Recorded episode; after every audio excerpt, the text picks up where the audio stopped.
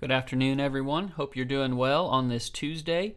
Um, I'm not sure if you're going to be able to hear the wind in the background. I'm sitting here in the in the church office, and it is whipping out there. Um, so uh, hopefully, it won't get picked up too much on on the microphone and mess us up. Um, what we're going to be looking at uh, today is a summary of our class last Wednesday night. Um, last Wednesday, our midweek class uh, meets in the sanctuary. It was on March 23rd and we looked at a passage of scripture from 1 Corinthians 11, verses 2 through 16. So 1 Corinthians chapter 11, verses 2 through 16. I'm going to give you a moment um, to press pause and read that and then get back together uh, with us and we'll talk about it a little bit. Now, before you read this, I just want to give you a heads up this passage is going to sound a little foreign. It really is, um, and we're going to discuss that and and see what uh, this passage can mean for us today because um, it's it's one of those passages that can kind of be. Um, Oh, we need to be careful about doing this. It's a slippery slope, but it's one of those passages that we can look at the teaching within it and see that there is very much a cultural flavor of the day involved um, that that does not um, straight across apply to our day and our time and our culture. Like I said, we got to be very careful about doing that. We'll speak about that here in just a moment. But this is one of those passages that fits into that category. So um, just press pause on your player there. Um, take the time to read again 1 Corinthians 11, 2 through 16, and then we'll talk about it a little bit.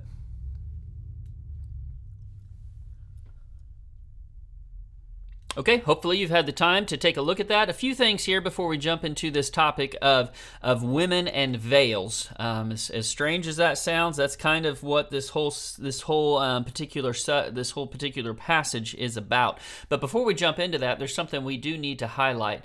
Um, Paul, whether through, well, definitely through the correspondence, whether it's in the form of questions or just the, in the form of reports back to him of what's going on in the church in Corinth, um, he in in the next, really the next few chapters, we're going to spend a lot of time in spiritual gifts, but we're not quite there yet. But what we're going to look at specifically um, in these next couple of chapters are are some things that are taking place when when some of the house churches there in Corinth come together in a bigger assembly.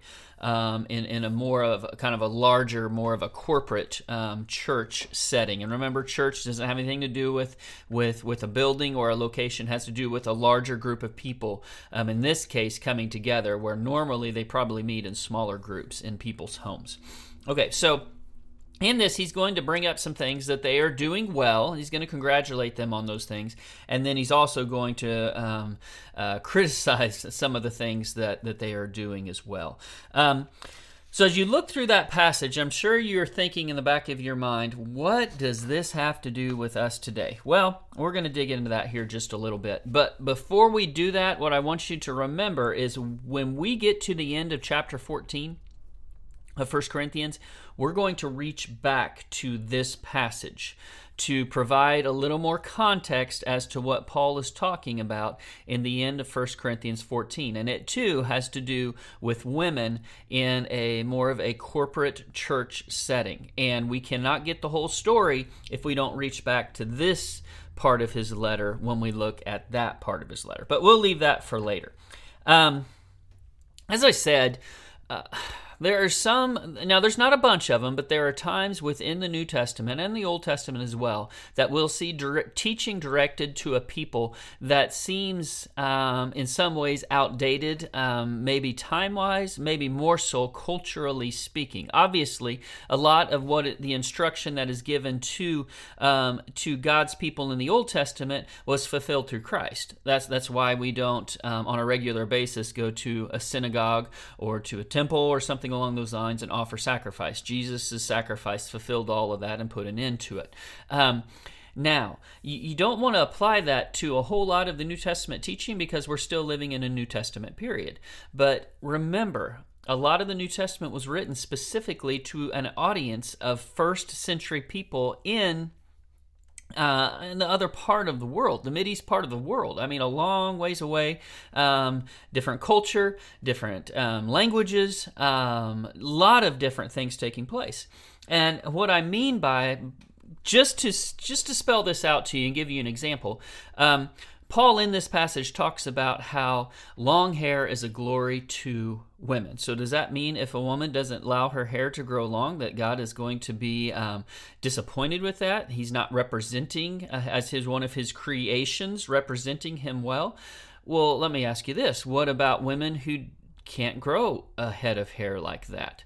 Um, I mean, this is written to first century Mediterranean women who had a very, very, um, oh goodness, some would probably even call it luxurious hair. I mean, thick, dark, full hair um, that that would that would grow and grow and grow. There are some women in parts of this world that's not even what their hair looks like or what it can look like. So.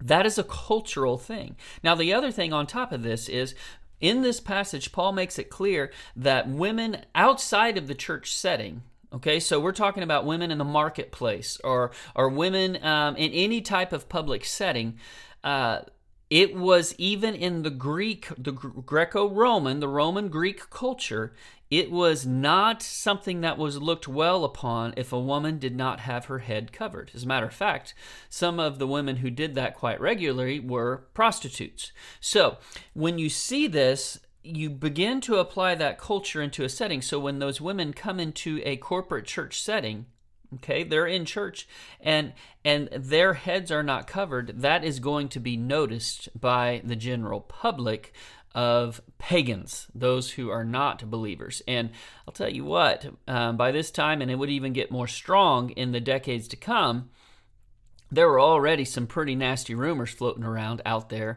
about the church, the followers of Jesus uh, that they were incestuous because they were brothers and sisters and they married. Well, of course, we know that they're brothers and sisters in Christ, but that got blown out of proportion. They were cannibals because they ate the the body and blood of a human being or human beings, which got blown up from we share in communion, which is not the body and blood of Jesus, but it is something that reminds us of that. So you can see how these rumors would blow up and become a very real um, thing that the church would have to deal with, and it would put a black eye to the church, which is un, which should not was undeserved.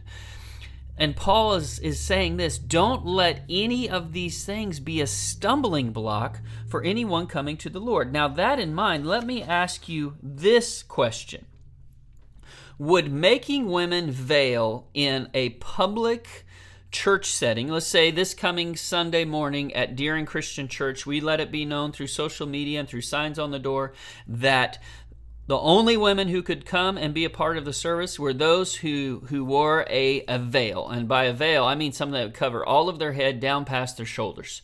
That's the only way. Now, let me ask you this if we made that the rule here, would that be a stumbling block in our culture? The answer is absolutely. And Paul was all about removing stumbling blocks. So here is the question What do we do with teaching from the New Testament that looks to be cultural of the author's day? Um, what do we do with this? I mean, is there some teaching in the New Testament that does not apply to us? Understand, let's listen closely. This is this is going to be very important. Culture can contribute to practice. When I mean practice, I'm talking about what takes place within a corporate church setting. In other words, what I'm getting at is this having an electric guitar and drums on the stage, that is not sinful. Okay? Um, making a worship service more contemporary, that is not sinful. It's not. Um, so culture can influence practice. What culture cannot do within a Bible believing, God honoring church is culture cannot redefine truth that is found in God's Word. So here's the question Where is the line drawn between cultural acceptance and the compromising of truth? And really, it honestly just comes down to this sin is the correct answer. Sin does not change over time. And when culture tries to tell Christians that this is this is not wrong, or this that we you see as right we consider wrong. When culture tries to flip that upside down which we see that a lot taking place in our culture but don't don't think it's anything new. This has been going on for centuries millenniums even okay? Culture cannot redefine truth and culture cannot take what is sin and say this is no longer sin okay that is something we very much have to remember. Truth is objective. It goes past the lines of culture and through the centuries of time. Truth is truth. And interestingly enough, if you look a little deeper into what Paul is attacking here in Corinth, it isn't just that women were not wearing veils or head coverings in service. What this had to do more with is the pride that existed within the church in Corinth. They seemingly were the only church. Paul didn't write in this language to any other church. It seemed like they were the only ones doing this. And Corinth had a way, um, in more than one occasion, we see from these letters that Paul writes to them, of saying, oh, we're just going to do it different. We're just going to do it different. And um, we're just going to kind of make up our own rules when it comes to some of these things. Okay? And that comes down to the sin of pride. So even there, it boiled down to pride. So these are the things I want all of us to remember from this passage. Most important, okay? Culture can contribute to practice when it comes to church, but culture cannot redefine truth. We must remember that. All right, so as we take this is a Tuesday, so tomorrow night we'll be meeting. That'll be March 30th, and we'll be meeting at 7 o'clock in the sanctuary for, um, for class. We'd love to have you. We'll be looking at um, 1 Corinthians chapter 11, verses 17 through 34. I'm not sure we're going to be able to make it through that entire passage. That's a pretty good chunk, but we're going to do the best that we can to do that. And what we're going to be looking at is the Lord's Supper. And something else that the church in Corinth was not doing very well in practice when they came together as a body, as, as a church body, um, Paul is going to uh, criticize that. And then he moves from that right on into um, what communion is about. And really, um, probably one of the more well known passages of Scripture, if not the most well known passage of Scripture um, that pertains to how we go about communion, comes from what we'll be taking a look at um, tomorrow night, the end of chapter 11. So I hope you can join us. We'll have a meal at 6 o'clock um, followed by classes for all ages. If you haven't been able to join us before, um, you've had the opportunity to listen to these summaries on the podcast, so you are up to date. Don't let that keep you away. We'd absolutely love to have you. Have a good evening. Hopefully, see you tomorrow night.